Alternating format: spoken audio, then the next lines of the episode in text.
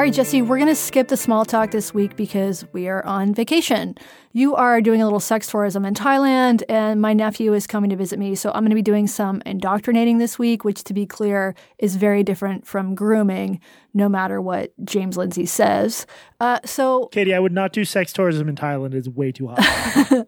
where would you do it? Norway? I don't think they do t- sex we can, tourism. we can talk about that off mic. It's fine. All right. So instead, today we're going to re air an interview we initially put out at the very beginning of this show's existence, back in our baby days of 2020. That episode was called What a Stupid Fucking Way to Have a Really Important Conversation, because we are fantastic at SEO. And this was a conversation between me and a graphic designer at a theater company. She had gone through a year's worth of diversity training at work with none other than the patron saint of white fragility herself, Robin DiAngelo, after a scare quotes, picture my scare quotes here, racist incident at the theater. As you will hear, this training started before DiAngelo got famous, but we wanted to revisit this for a couple of reasons. Yeah. So one of them is just it was really early after we started the show, so it'll probably be new to most of you. Um, there have also been, as you may have noticed, a few developments in the DEI landscape in the three years since this episode came out.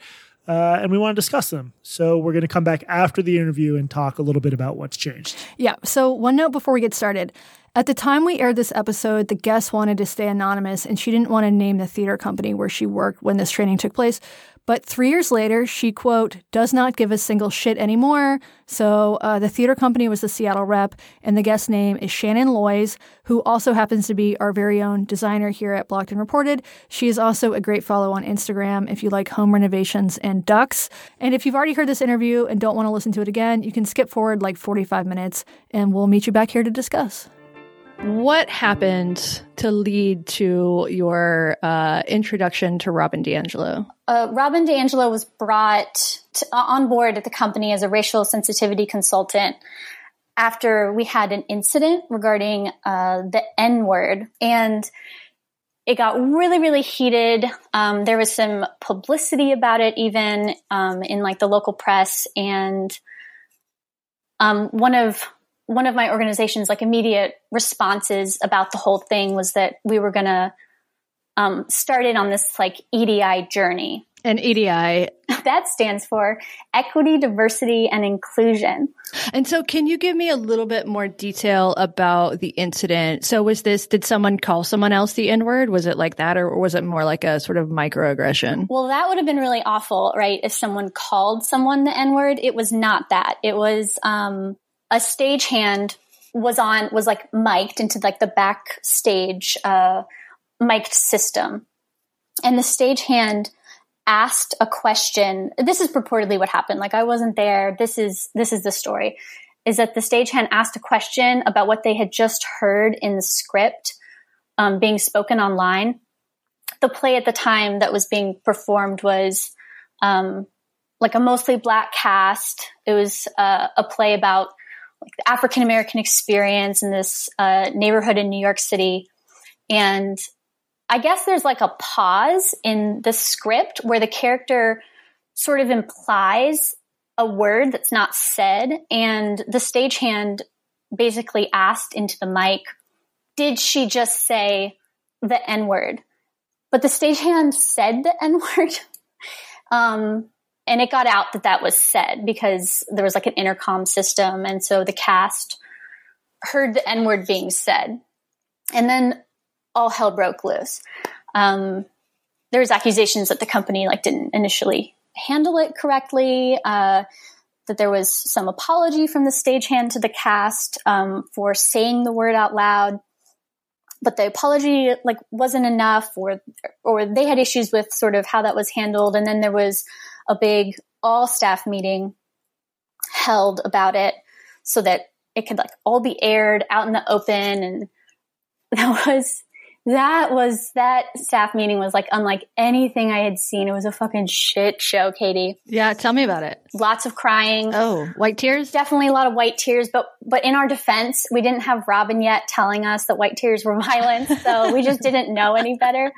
Um, but yeah, there was there was a lot of crying and and like I do get that people were upset, but I I remember walking away from the meeting just feeling like it was a little unhinged. Um, like a bit hysterical. And there wasn't really it like wasn't being moderated in a way that was sort of keeping the hysterics down. It was just sort of this like open mic format where, well, I should say like first the artistic director stood up and and he explained like what had happened that there was this incident and someone said the n word. And i mean i'm thinking oh holy shit like someone's saying the n word in our office is a big deal. And then he proceeds to explain this wasn't directed at anyone it wasn't being used as a slur and i'm like okay that's that's good right because that'd be awful if someone was running around calling someone that and then immediately he followed up with, but I want to be clear. Intention doesn't matter. And that was like his underlying point, which, like, come on, in what universe does intention not matter? It would clearly be worse if this, if someone were like, right, was using this as an insult. That's how that all staff meeting and that's how just kind of the tone of the, the whole organizational conversation around that incident felt to me. It felt as if it felt as if we were reacting to it as if someone was, um, you know, really being like explicitly racist and like venomous towards another person, um, and using like a horrible term as opposed to asking a question about the script. Right, right. And this is something that that comes up sort of frequently. It comes up in white fragility, this idea that impact is more important than intent, which does seem to me to be a very like against sort of human nature. I mean, there is a there is a reason that manslaughter has a different penalty yeah. than uh, than murder. That we do sort of make make uh, concessions for accidents or mistakes,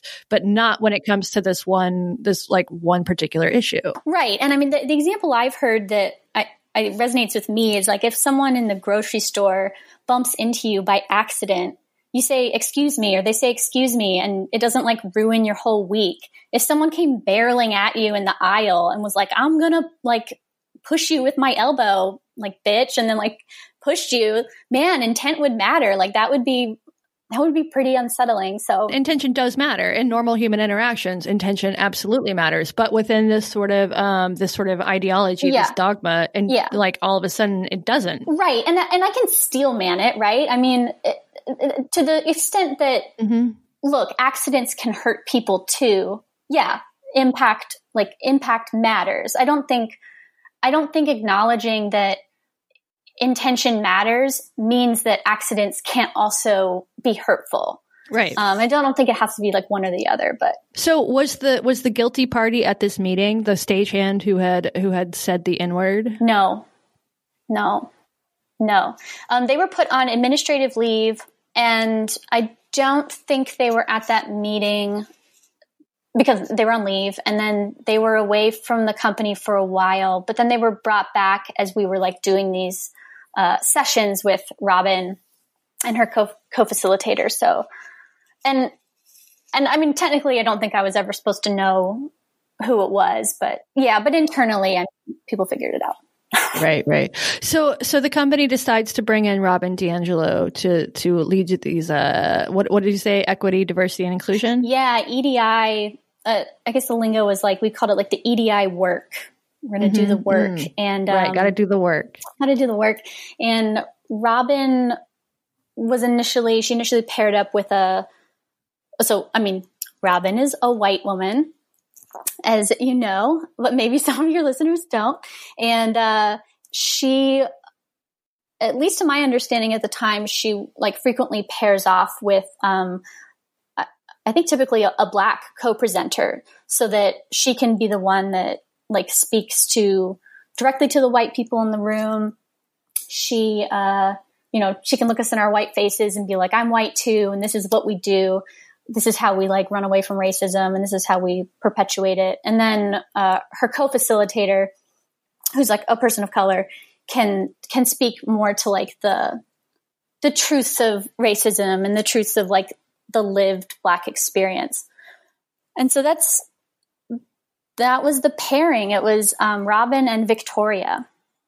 And we were, I think, basically slotted to have them do ongoing workshops and these big sessions, like all staff sessions, I think throughout the whole year. But this was like right before Robin's book was published. So she kind of hit the big time in the middle of it. And uh, and we didn't see her anymore.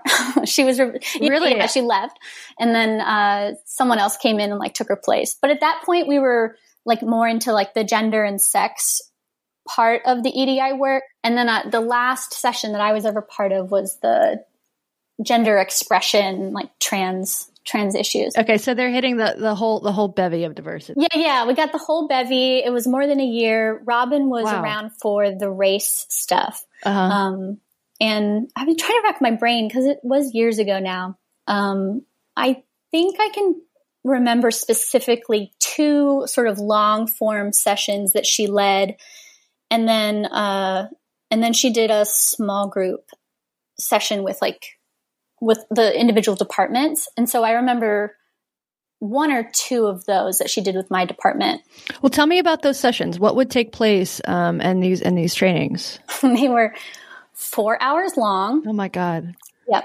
And they were very, very mandatory. Ah, Uh, like so mandatory that you had to have like written permission from your supervisor if there was some reason you couldn't attend. And then you'd have to like prove that you did make up equity work somehow. if you, so, if you didn't attend, you had to like go out and do something else to like. Yeah, or I, I think I think they were doing like makeup sessions um, for people who couldn't, like smaller sessions with Robin and Victoria. If you couldn't make it to the big one, we also had to account for like EDI homework. We had to. There was a point at which we had to tell our supervisor what was like a, an action or a step you took, a book you read, something you did to like fur- further the goals of EDI, um, like this month. And I remember I had said, and it's true, I was reading um, uh, the new Jim Crow. So uh, that was my homework. That's what I said I was reading. And I, I did read it. It was a good book.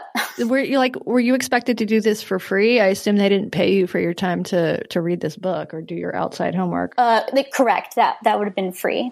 Yeah, yeah, yeah. No one should have to pay you to be anti-racist, Katie. How dare you? How oh, dare right, you? right. Uh, my, my mistake. Uh, so, so, what were these? So, just t- take me take me through one of these trainings. What would actually happen? I would say it was largely like a lecture format, and Robin and Victoria would trade off. So, like, Robin would speak for part of it, and then uh, Victoria would speak for another part. And that would probably make up at least half of it. And then the second half would be would be like a slightly more interactive um, questions or exercises. Um, it's a, it was a big staff. We're talking like a hundred people, so um, so like nothing too involved and and nothing as crazy as like the baptisms and shit that's like happening right now um, in other cities. Uh, sorry to say, I don't have anything quite that dramatic to report on, but I, I, that's this is probably all stuff that like wouldn't be all that surprising. Questions about like how do you think we so questions to like examine your own privilege um, or how were you socialized around race? And um, or we'd be like asked questions about like sort of what we had just heard. And and the the racial lectures really hit on probably everything you'd expect. It was like the real definition of racism is is power plus prejudice right? Um, uh, we would talk about i think there was a whole four hour section on intersectionality like we had a whole day just on intersectionality yeah, white privilege, white fragility. We sort of hit it all. If you've ever watched like any of Robin's like filmed lectures, it, it was a lot like that. Uh, she did demonstrate an apology for us, which was like a little, a little crazy. Um, and it was, I mean, it was a real life apology because she had, um, if I remember this right, we had taken a break for lunch and then like come back for like round two. And round two um, it was now robin's turn to speak but she started off by apologizing to victoria in front of all of us. And i think if my memory is right i think the infraction the racism that she perpetuated against victoria in the previous session that she wanted to apologize for was interrupting her like she'd cut her off or something. And so she she used it as like an opportunity like this is how you like repair. And it's all the lingo you've heard. If, if you've read her book i'm sure she talks about it. But like repairing repairing the relationship with victoria and i i'm sorry i perpetuated this racism against you and like acknowledged the the greater context of like white people historically having the the voice in the room. And um and yeah and made a big point to be unemotional during the apology. That was a big deal is that white women can't emote too much or or it puts like too much burden on the POC and right right. That's that's another thing that I find sort of odd about this is it something like that like you interrupt somebody. You know I mean fuck Jesse and I interrupt each other all that time. That that doesn't mean that I'm anti-semitic. It doesn't mean that he's anti-gay or what or that we hate white people or whatever. That's just like when you have a conversation you just interrupt people Yep. And this idea Yeah. that if you, you know, if you if you make that all about race, I don't really see how it benefits actual people of color to go around the world thinking that every perceived slight or every sort of uh, interruption or whatever is is a byproduct of racism. Then they're going to see racism everywhere, including where it doesn't exist. And I can't see how that's good for anybody's sort of ability to live in the world. examining every interaction you have with someone of a different race, I, I- don't see how that gets us where we want to go. That's true. And I don't know that like organic friendships really ever work that way. Were there any sort of like did you were there incidents in the trainings where you did have somebody have to like apologize to a coworker besides Robin or like any white tear situations or anything like particularly notable that happened during these trainings that you want to mention? I never in any session I was in witnessed uh witnessed an apology between coworkers. Um it's not to say it didn't happen between closed doors. Um I I mean I I remember times where people would would say things that weren't that weren't very woke and they would get like put back into place, you know, however they get corrected.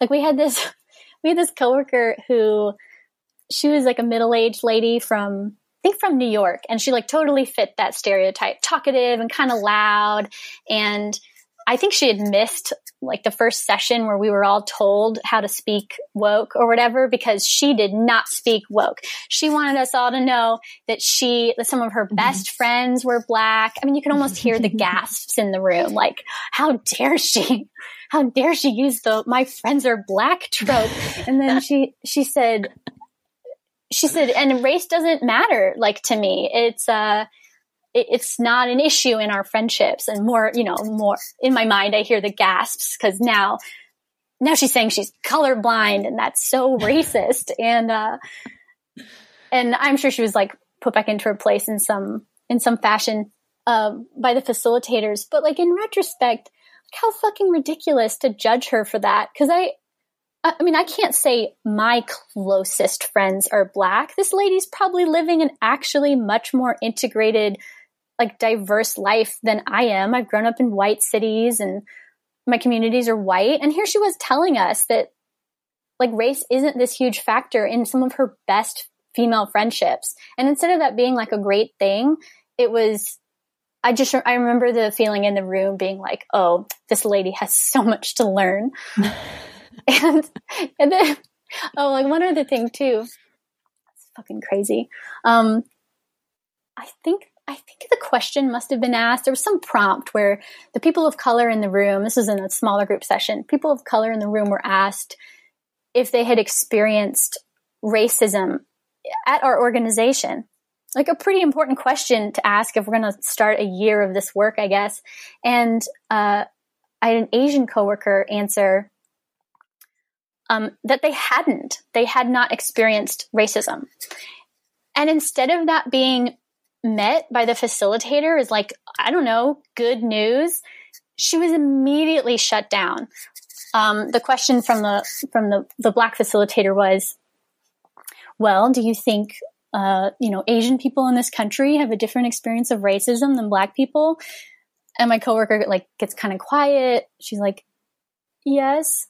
And then the facilitator, uh, Victoria, the facilitator goes, that's right. They do. And then we moved on. Like, why are you fucking asking the question if, if this POC coworker's, you know, answer didn't matter? Like there was no, again, there's just like no curiosity. It just felt like they had the answers already. We were a racist organization because look around, it's mostly white. So we got to be racist. And, and, and even a coworker saying explicitly that like that was not her experience didn't matter and and she didn't speak the rest of the session Well, Asians are white adjacent according to uh, to the new rules. Probably the weirdest thing that happened was just that there would be times where they would like ask all the POC employees to leave the room and then they would go off and like have a like a POC like breakout group and it's probably obvious this is like a very white organization um, which was made very clear that that was a huge problem and um and so yeah the the majority of us would be like left in the room with Robin, and then we'd be really talking about like our our complicity in all of this and and our role. So what was that like? I mean, you so in in her book in White Fragility, one of the interesting things about it is that she doesn't really talk about success stories. She talks mostly about how she does these corporate trainings, uh, which are usually mandatory, maybe always mandatory, uh, for people to attend. And then she talks a lot about sort of, you know, the resistance, what she would call white fragility, the, um, you know, uh, women especially crying, men pounding on tables, people completely unwilling to acknowledge their own, their own complicity and, and, you know, in this, this like racist white supremacist culture. And, and it, people like it doesn't seem to make any difference. Like she talks, what she mostly talks about is how it how it fails, right? How people how there's so much resistance, which is of course just more evidence that right. she's doing the right thing. Oddly, no, um, it's totally unfalsifiable. Um, right, right, yeah, yeah, and that's I mean, it wasn't in, until retrospect that I saw that, but I mean, yeah, in retrospect, completely unfalsifiable. She would ask us to like check in with like our physiological reactions to things she was saying, and if anything. Basically, like ever made us feel uncomfortable. It just proved her theory um, that we were that we were fragile and that this was like hard a hard truth to accept. Um, and I mean, I can steelman that too. If I was leading, uh, there's a grain of truth there. If I was leading like a group discussion on on any topic that's difficult, I see the value in like reminding the group, hey, like try to be open minded or or like listen or like avoid knee jerk reactions or whatever. But but when you say that this like group of people uniquely is resistant to um, you know anti-racism work. And that any reaction to the anti-racism work that isn't that falls short of just like agreement or or some kind of like submission or what she would call listening then then that's just proof. So it's just this feedback system that uh, is proving her right. Like i don't know that there are success stories because the success is in her mind is a is a racist person all of the white people like acknowledging that we are um you know even against our will like racist and complicit. Uh, yeah we're born racist. We're like, born racist and and we can't help it. We were like socialized into this system she would say and uh and so so you end up with like like the wokest of us in the group. And I definitely count myself among those people because I was not critical about this uh, as I was going through it. Like Robin was, Robin was like one of my heroes at this point. Really? like, well, yeah. And I, I mean, I hate to say that, but I was just really didn't want to be racist. And, and I, her book wasn't out, but I like, I'd read one of her articles and I'd watched a video and, and she is like, she's a compelling speaker and and like it, a lot of it's nuts what she says, but she says it really well. and so I was on board and I didn't want to be I didn't want to be fragile and I wanted to like do the work that that I needed to do and so me and like the other like woke or whatever millennials in the group, I remember the probably the most like version of it being a success story is just that we started to kind of run up tallies in these sessions where we would try to come up with you know, ways in which, yeah, like I'm, I'm racist and I, I, and, and trying to come up with examples. Like that was the way to prove that you weren't like opposed to racial equity work was to like counterintuitively. yeah, it's such a like weird contradiction. Is no, it is. It's like it's like in Salem, like only true witches will deny being witches. Right.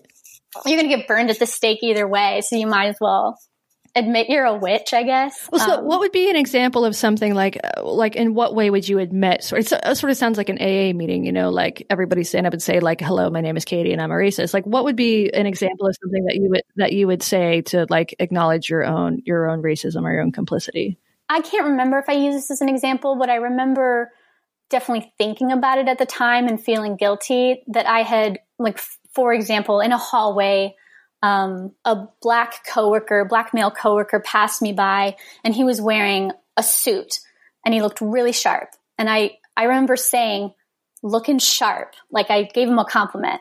And, and going through this work, uh, with Robin, I remember like replaying that, like, you know, interracial interaction I had over and over in my head. And what I came up with that was racist about it was that maybe I like hold black people's fashion to like a lower um standard. And like it like I started asking myself would I if he was white would I have said looking sharp? Or did I give him that compliment because he's black and so like that's like an example I could have. And how is the sort of the the atmosphere in these rooms? Were there people there who obviously didn't want to be there, uh, or was it a sort of wholehearted like buy-in? Yeah, that's a good question. I I think in there's a lot of vocal buy-in, but I think in retrospect there were probably people who were critical of it at the time who um, were just very quiet. Right, right. And uh, so you did this for a year. Yeah, yeah. And so, and the organization is it is it a nonprofit? Yep, yep. Performing arts nonprofit. And I this is uh you you probably don't know the answer to this, but do you have any idea how much they they paid for this service? I don't, but I think, and I can't say how I remember knowing this, but I I heard something that it was just a lot. I never heard like a specific number, but just a fuck ton. Yeah, yeah. Oh, oh, and I meant to say that part of the work too was um, they formed uh, white affinity groups that we were encouraged. Oh my god, that's not, that like that sounds so racist. I know it fucking is racist. we form um, white power groups. Yeah, yeah, white affinity groups, and that we were encouraged to attend, um, and POC affinity groups. And what would happen at these groups? Okay, so uh, this is where I drew my personal line. I was starting to get uncomfortable with some of the stuff that was happening, so I never attended a white affinity group, but the way it was explained to me is that it was like a space for white people to like work out work out their racism without putting that burden um, on on people of color. So that you know it's like the emotional labor argument that that there could be like harm done to a POC just having to listen to white people kind of work through their own racism. So so those groups were um, separate. For a long time I think they might have might have come together right as I was leaving, but I, it, it seemed to me like a pretty easy line to draw in the sand and go, I'm not ever going to go to a group just based on the color of my skin. Like that doesn't feel good to me. So what happened to you? So you started this out being a true believer and a fan of Robin DiAngelo. Yep. So, yep. so what happened? Um, yeah, I, she led, um, she led a small group with like just my department and it was the story requires a little bit of context um, but it was like my i don't want the word term red pill. What's the color pill katie when you purple. I don't i don't i don't know. Okay purple. It was my purple pill moment where you like still believe in systemic racism and you still think black lives matter but you like want to take a step away from robin diangelo whatever color pill that is I took that pill uh, on that day. Um, do you mind like a little bit of context? Oh, no, please, for... please. Okay, so um, I had designed a poster for the Odyssey. The poster featured it had this like decorative element. It's this like Grecian geometric like interlocking pattern in the design of the poster, and I had based I had drawn that pattern based off of like a source image I had found of of an actual pot, a piece of pottery from ancient Greece. And uh, so the poster had a little bit of like authenticity or whatever to it. And everybody loved the poster. Uh, my supervisors signed off on it. We printed, I don't know, like 30,000 of them. And then sometime later, I'm like brought into my boss's office and like, he's a great guy. I love my boss. But we have this like really serious conversation where he goes, It has been brought to my attention that there are swastikas in this poster.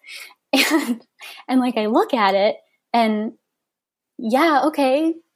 Uh, I guess. I mean, if you like isolate sort of on that pattern where the angles intersect, like, yeah, swastika. But again, they're not isolated. It's like this completely contiguous pattern, um, and one that I had sourced from a pot in ancient Greece. So, um, but yeah, and that predates like 1930s Germany, as far as I can tell.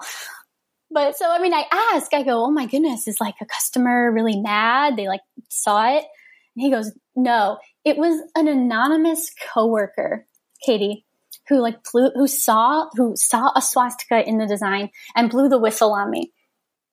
And, and he, I, I'm pretty sure I know who it is, but he went straight to Robin and Victoria, our racial sensitivity consultants, and told them about it. Oh my God. And yeah, and at this point, like I did not have a direct conversation with them about the design. It was being handled by like my department head and and and ultimately what was decided was that we were not going to change the design. Um, it like went up the chain. It went up the chain like a few pay grades, and the executive director's like culturally Jewish or ethnically Jewish, and so he he got the final say, and he was like, "I'm a Jew. This is fine." And um, mm-hmm. and so yeah, we didn't change the design, and uh, and you know, it never really became an issue. Uh, no one else really ever ever saw the hidden swastikas. And and the reason we didn't change it is because I, I could back up the design choice with with like my source image. If anyone was ever really offended, I could I could provide that, and we figured that was that would be just fine. But fast forward to um, Robin DiAngelo conducting my department's sort of small group session, which now we're talking like 12 people, right? Instead of 100. And she began the session by instructing the white people in the room not to defend ourselves if something was said in the session that made us feel um, defensive. That uh, that we were supposed to use this as an opportunity to practice listening, and and that any reactions, sort of defensive reactions we might have to something that said, that would be a sign of white fragility.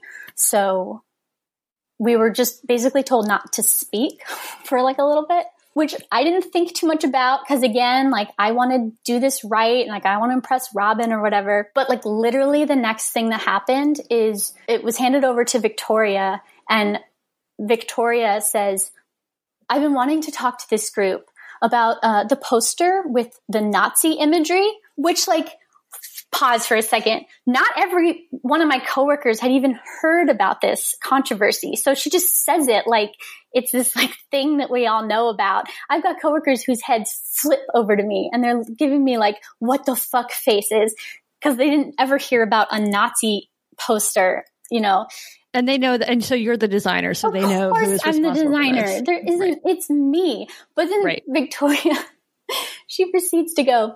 I'm not going to ask who designed it. It doesn't matter who designed it. Like, like it's this great oh mystery. Oh but she says it's a great example of how subconscious racism works this person, she said, this person who made this, they didn't mean to put Nazi images into the poster, but this is how it works. These images, they just bubble up from our subconscious. And then she like went on to say that like Odysseus's ship, which is like in the poster, like that represented colonialism.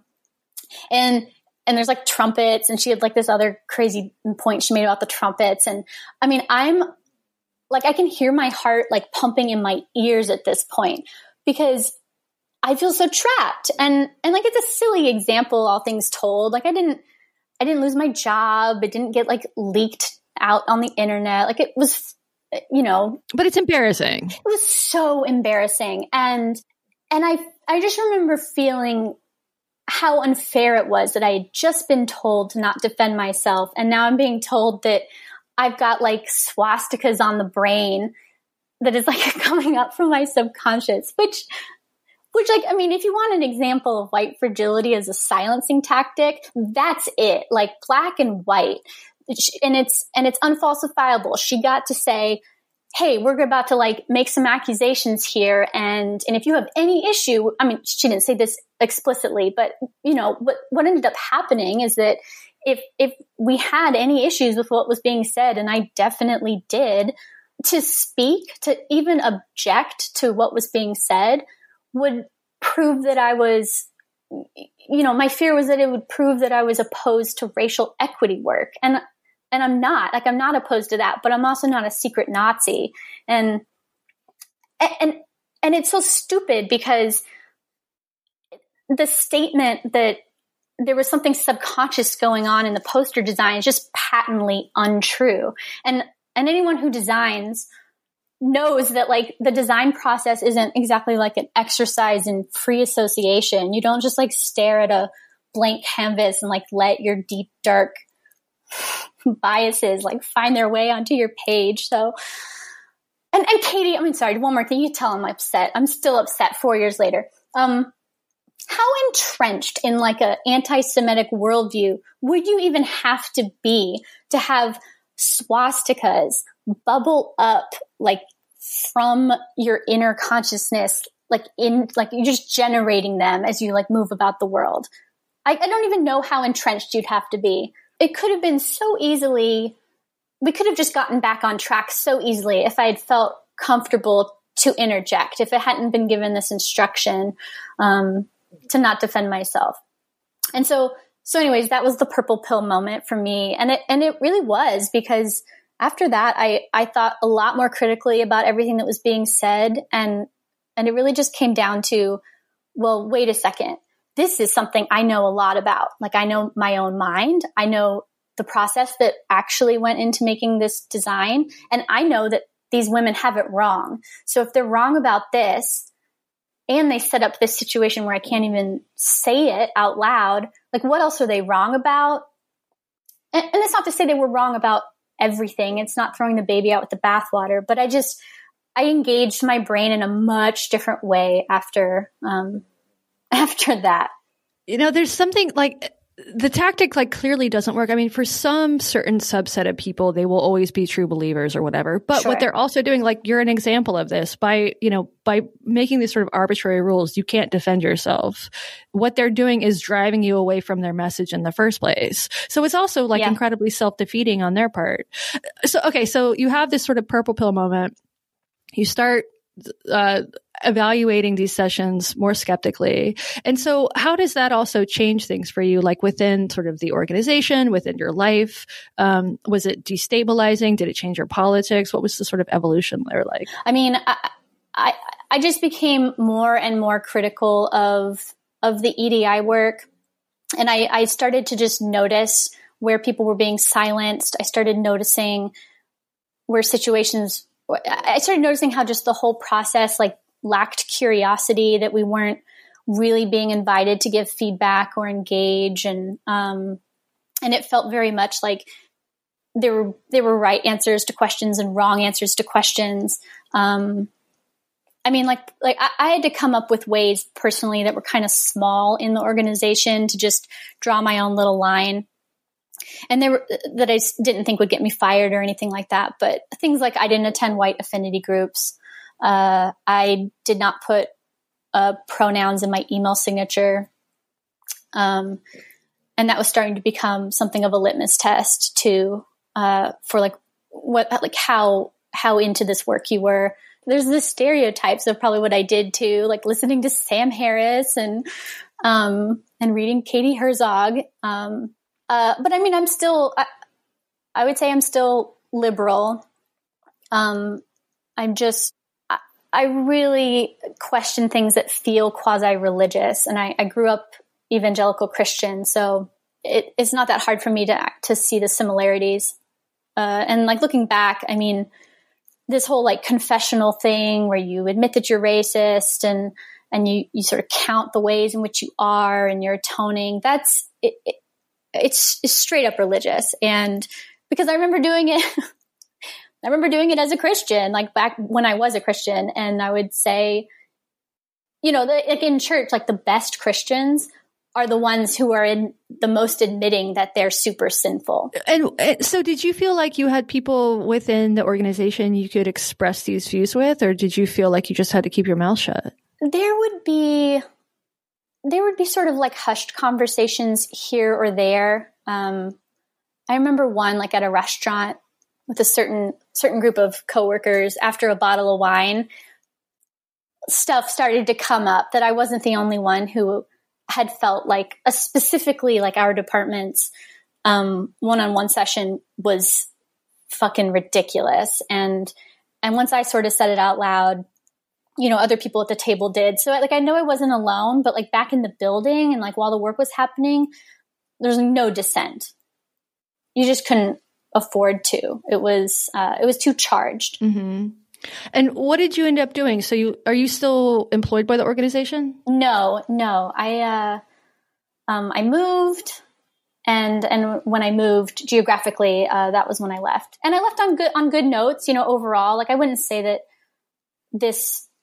I wouldn't say like these trainings and stuff, and even that like overriding culture completely marred my experience at the company. I think it was a, it was a great company, really good friends with with my coworkers still. Um, was this part of the reason that you left? I mean, I, I do think overall I was starting to just feel in my life like a little suffocated and a little bit like I couldn't say out loud things I wanted to say. Uh, yeah, it's probably a little too simple to say like that's why I left that organization. It was time to leave. Um, it was it was just like the next step in my career is that I went uh, full time freelance but I was like personally very over a lot of, um, you know, the cancel culture and the the finger pointing and the uh, the the thought crimes. It, yeah, starting to feel a lot. So this is four years ago, right? Hmm. It is four years ago is when it started. Okay. And so how how has it been for you to see this sort of enter the national conversation in recent, you know, and you were sort of at the you were ahead of the curve um, to see what was happening. Yeah, I would say that like arts organizations were probably were behind academia, but ahead of other organizations doing the work. And and that makes sense to me because there's it's just it's just the nature of the people who work who work in performing arts organizations. Um, you know, they, they like they want good in the world. Like they want to stop racism and and everybody sees their own particular art that they're affiliated with as like being the tool that's gonna you know that's super powerful that has that agency to change mm-hmm. um, are you worried about about the state of our country yeah yeah yeah sure yeah i mean i'm worried in the sense that like what is what a stupid fucking way to have a really important conversation. That's mm-hmm. that's how I feel about it. And it it's not that it's not that I'm worried that a bunch of people are out there exaggerating problems. I just feel like it's it's a really stupid way to have a conversation that we should be having. And mm-hmm.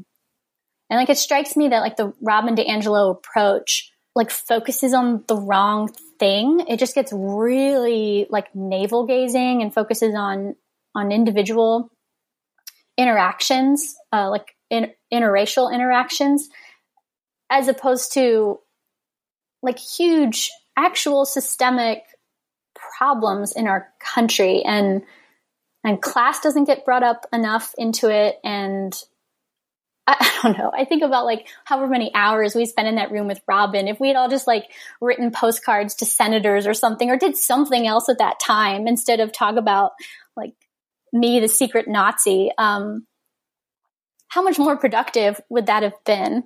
Besides the fact that it's not productive, I'm also concerned about backlash. You know, I mean, right, right, it, right. If the if the cost of having the conversation, I mean, the average American, I don't think is racist, um, and I think, I think the average American wants to have wants to have the the right conversation about race in America. But if, but if we're being told that there's only one very specific way to have that conversation and, and you don't happen to agree with it, then then it feels like you then can't have the conversation like you're you're not included there's no room for like dissent or or like a different like we can all agree like here's the problem but it seems like and I and I saw it at my company. It seemed like there was no room to disagree about how you know how we solve it. Just just to say it really simply. Did do you think it had any impact on the way that you actually in your life interact with black people or other people of color? I would say I've now gone back to normal. Um, but when I was in it, yeah, it made me much more cautious. And because because you were I mean, and I I did believe it. I believed that you know the that there was sort of an intrinsic like racism to me in my interactions, and so I was worried uh, as I interacted with you know my POC coworkers. Uh, you know, you I was worried. Oh, am I going to say something wrong, or can I compliment my coworkers' hair? Like hair is such a fucking loaded thing. Um, and and and faced with the choice of like, do I stick my neck out and like go for this interaction, and then potentially you know, have to pull like a Robin DiAngelo like apology with a script she gave us, or do I, you know, just put my head back down and sit back down on my computer? It is often easier to to do the latter. Yeah, the irony is if she's making actual relationships between white people and black people or people of color worse, it's just like how is, how, how is this actually helpful for anybody except for Robin DiAngelo? Yeah, how did how did we ever have like interracial friendships before Robin DiAngelo? How did we ever get along before? Robin DiAngelo doing her best to make uh, white people and black people get along worse. Thank you so much. I really appreciate it. Yeah, yeah, of course. My pleasure, Katie. All right, Jesse, we are back. We're back in 2023. That was crazy, man. That shit she went through was crazy. Right, it was crazy. So, one thing that has changed since 2020 is that there has been a huge fucking backlash to DEI. To this brand of DEI in, in particular. Yeah, for sure. Like Chris Rufo, Ron DeSantis, all of these people have really made it part of their politics. Ron DeSantis, this is part of Ron DeSantis, Ron DeSantis's presidential platform. And I think that is having an actual effect on how DEI is being done and if it's even being done at all. So I asked on Twitter if people had been through had been through trainings in the last few years and then been through trainings now just to try to get a, a sense of how they've changed, if they changed at all. Frankly, it wasn't a super helpful exercise because some people were like, yeah, DEI, I just uh, did a DEI training in 2020 when it was all about race. I did a DEI training in 2023 and it was more about gender, which I think does show sort of how trendy these things can be. But a lot of other people said it hasn't changed at all. So I don't think I, I don't think my exercise was particularly useful.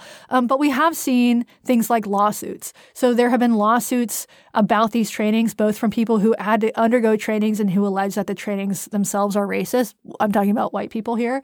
And there have been lawsuits from people alleging that the companies that pledged all of these diversity goals didn't live up to their own pledges. So I think that also is part of this ongoing backlash against DEI. Yeah, there's also like there's just been a certain power to some of the anecdotes that came out. There was actually we had already planned to rerun this episode, but there was just this recent awful story. Um, also involving a lawsuit. It, we'll include a link uh, to this article in the National Post running down what happened. Uh, that's a Canadian outlet. So this is an awful story. It involves a guy named uh, Richard Bilkszto. I'm sure I'm mispronouncing that. I looked for a pronouncer online. That was all I could find was Bilkszto. Um, anyway, he'd been an educator in Toronto schools for decades, including a principal. He focused on sort of non-traditional over 18 students. Um, then he was subjected to a diversity training, and uh, here's what happened next, according to the National Post.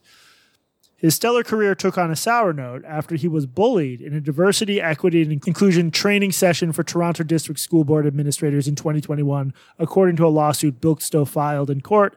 His sin, in the eyes of facilitators at the KOJO Institute, that's all caps, KOJO, was his questioning of their claim that Canada was a more racist place than the United States. Canada wasn't perfect, he said, but it still offers a lot of good.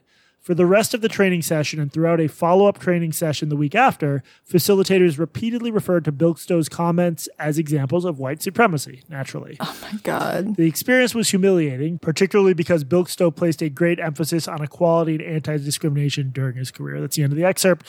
So if you want the full details, you can read the story. He complained, there was a lawsuit and so on. The ending is horrible. Bilkszto recently killed himself, and his family and friends believe the training was directly responsible.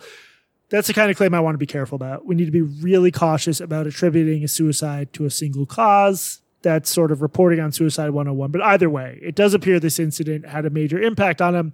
Well, Jesse, this is clearly a terrible story, but I saw a column in the Toronto Star that purported to debunk this narrative. What did you think of that?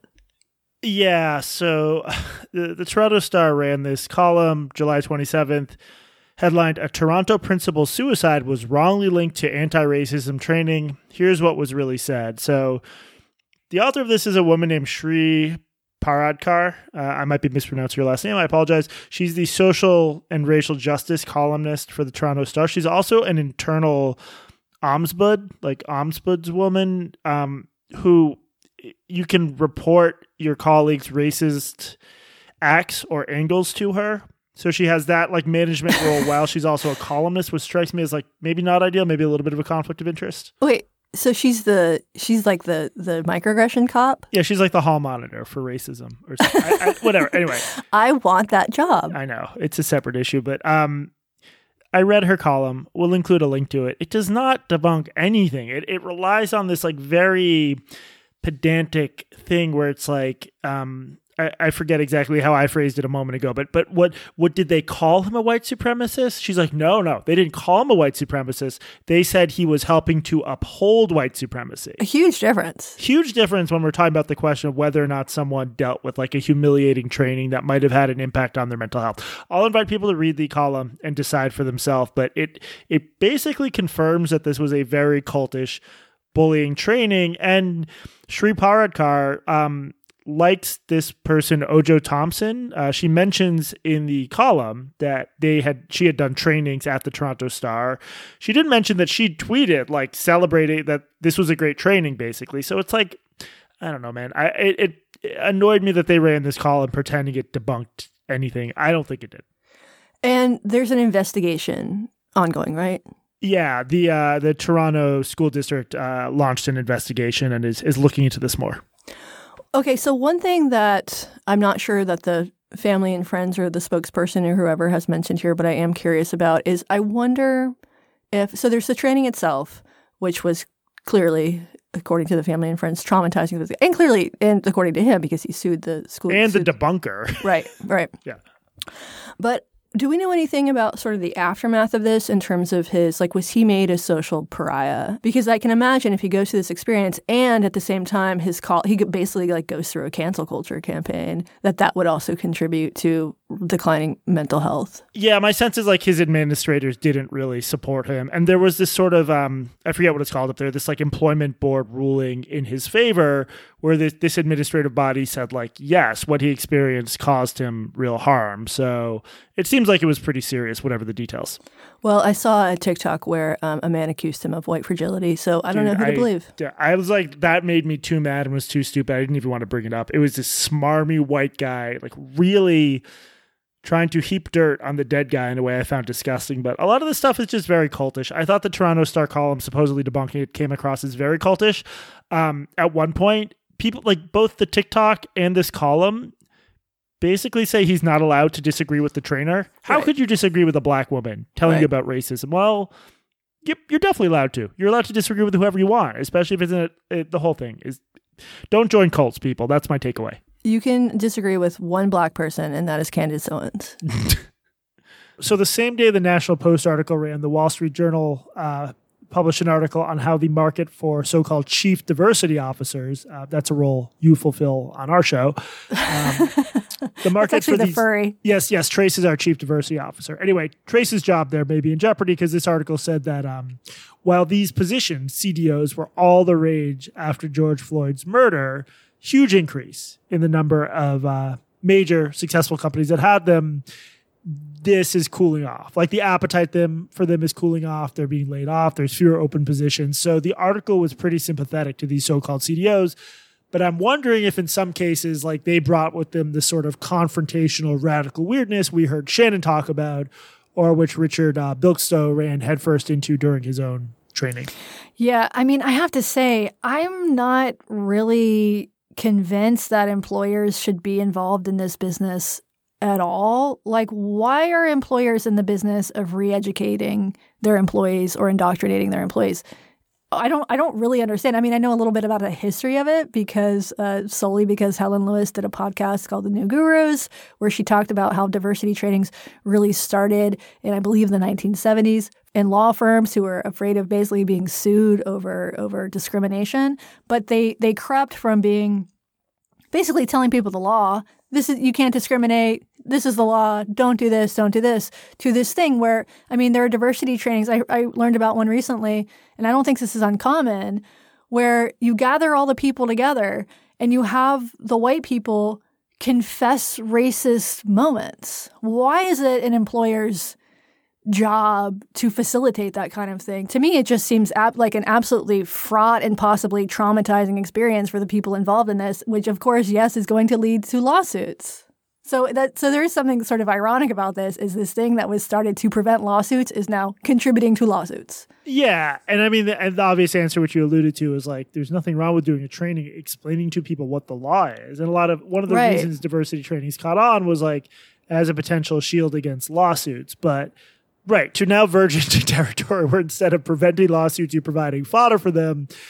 I think this will hopefully go down as like a particularly bad fad. Maybe five years from now, we'll just have those normal, boring, vanilla, uh, don't say this, don't do that trainings. There's nothing wrong with those. They just shouldn't. They shouldn't be these like intense spiritual awakenings or whatever. Right, and there aren't there are some alternatives like Chloe Valdary. She has this program called Theory of Enchantment. I haven't looked deeply into this. I I do think Chloe does some really interesting work, but she leans heavily into the teachings of Martin Luther King Jr.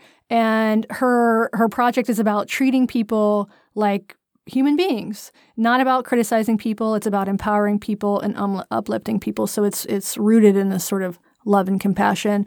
So to me, that does sound much more positive than having everybody get together and confess their sins or separating people into racial affinity groups or worst case scenario like this Kojo training, berating people for making a statement like Canada isn't as racist as the U.S., which if you're an American, that's a, that would be like an anti-racist statement. They're they're so much more racist than we are.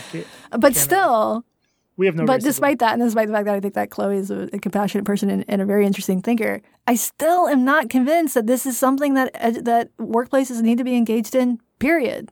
I just can't imagine getting dragged to one of these like a mandatory one. Like you just, it just must be an out of body experience. Be like, Bob from accounting is crying, talking about how he's afraid a black colleague thought he didn't want to. Sh-. Like, Yeah. who thought this was a good idea? It's, it's just So I've been I can't say much about this, but I've been working on this story about some diversity trainings that took place in 2020, uh, unrelated to to this theater in Seattle, and I talked to a couple people who told me about going through this process where you sit in a room and you confess your like the worst, r- the most racist thing that you've done, and and one person told me that there's sort of an art to doing this where you want to confess the thing that is just racist enough to sort of fit the metric, but also won't actually make anybody think that you're racist, you know? So something like, right. Yeah, I committed a ton of hate crimes. Yeah. really bad. yeah, nobody's going to say that. What you're going to say is something like, uh, you know, I overheard somebody saying something racist and I told my black friend about it, you know, emphasizing that like you have a black friend, but you did something that actually harmed your black friends. And to emphasize, I do have a black friend. In conclusion, my friend was black. Yeah. So I checked in with Shannon to see how she felt about all this three years later. And she said, quote, I wish I had spoken up for myself during that Shannon is a Nazi meeting. It wouldn't have been that bad. I had a great work family at the Seattle rep, some of my best friends to this day, and they would have had my back. It was Some just of my this, best friends who are all black. it was just this weird energy in the air of not wanting to rock the boat. But calling out silly nonsense and caring about real racial issues are not mutually exclusive. So uh, thanks again to Shannon. Uh, we'll put her website in the show notes along with the poster that got her accused of being a subconscious anti-Semite. Jesse, do you want to look at it? yeah. Let me um Okay, I dropped it in our notes there. Oh, it just says I hate I Shannon Loys hate Jews. Oh, that's actually pre- no. I okay. You guys will get a kick out of this when you see it. It's unbelievable that anyone thought. Oh, you know what? You can sort of see this swastika. You can see you can see this was yes, Yeah. yeah. Yeah. All right, Shannon. Sorry, Sorry, Shannon, you're, you're, canceled. you're uh, you're canceled from the Bar Pod design until we need another update. Do we do for this kind of mostly rerun episode? Do we do our normal end of episode shtick? I guess we have to. This has been Blocked Reported. We're produced with help from uh, Trace Woodgrains and the Mysterious Lex. I'm Jesse Singal, and remember, repent, repent, repent. And I'm Katie Herzog, and also remember, Jesse, Thai sex workers do take tips.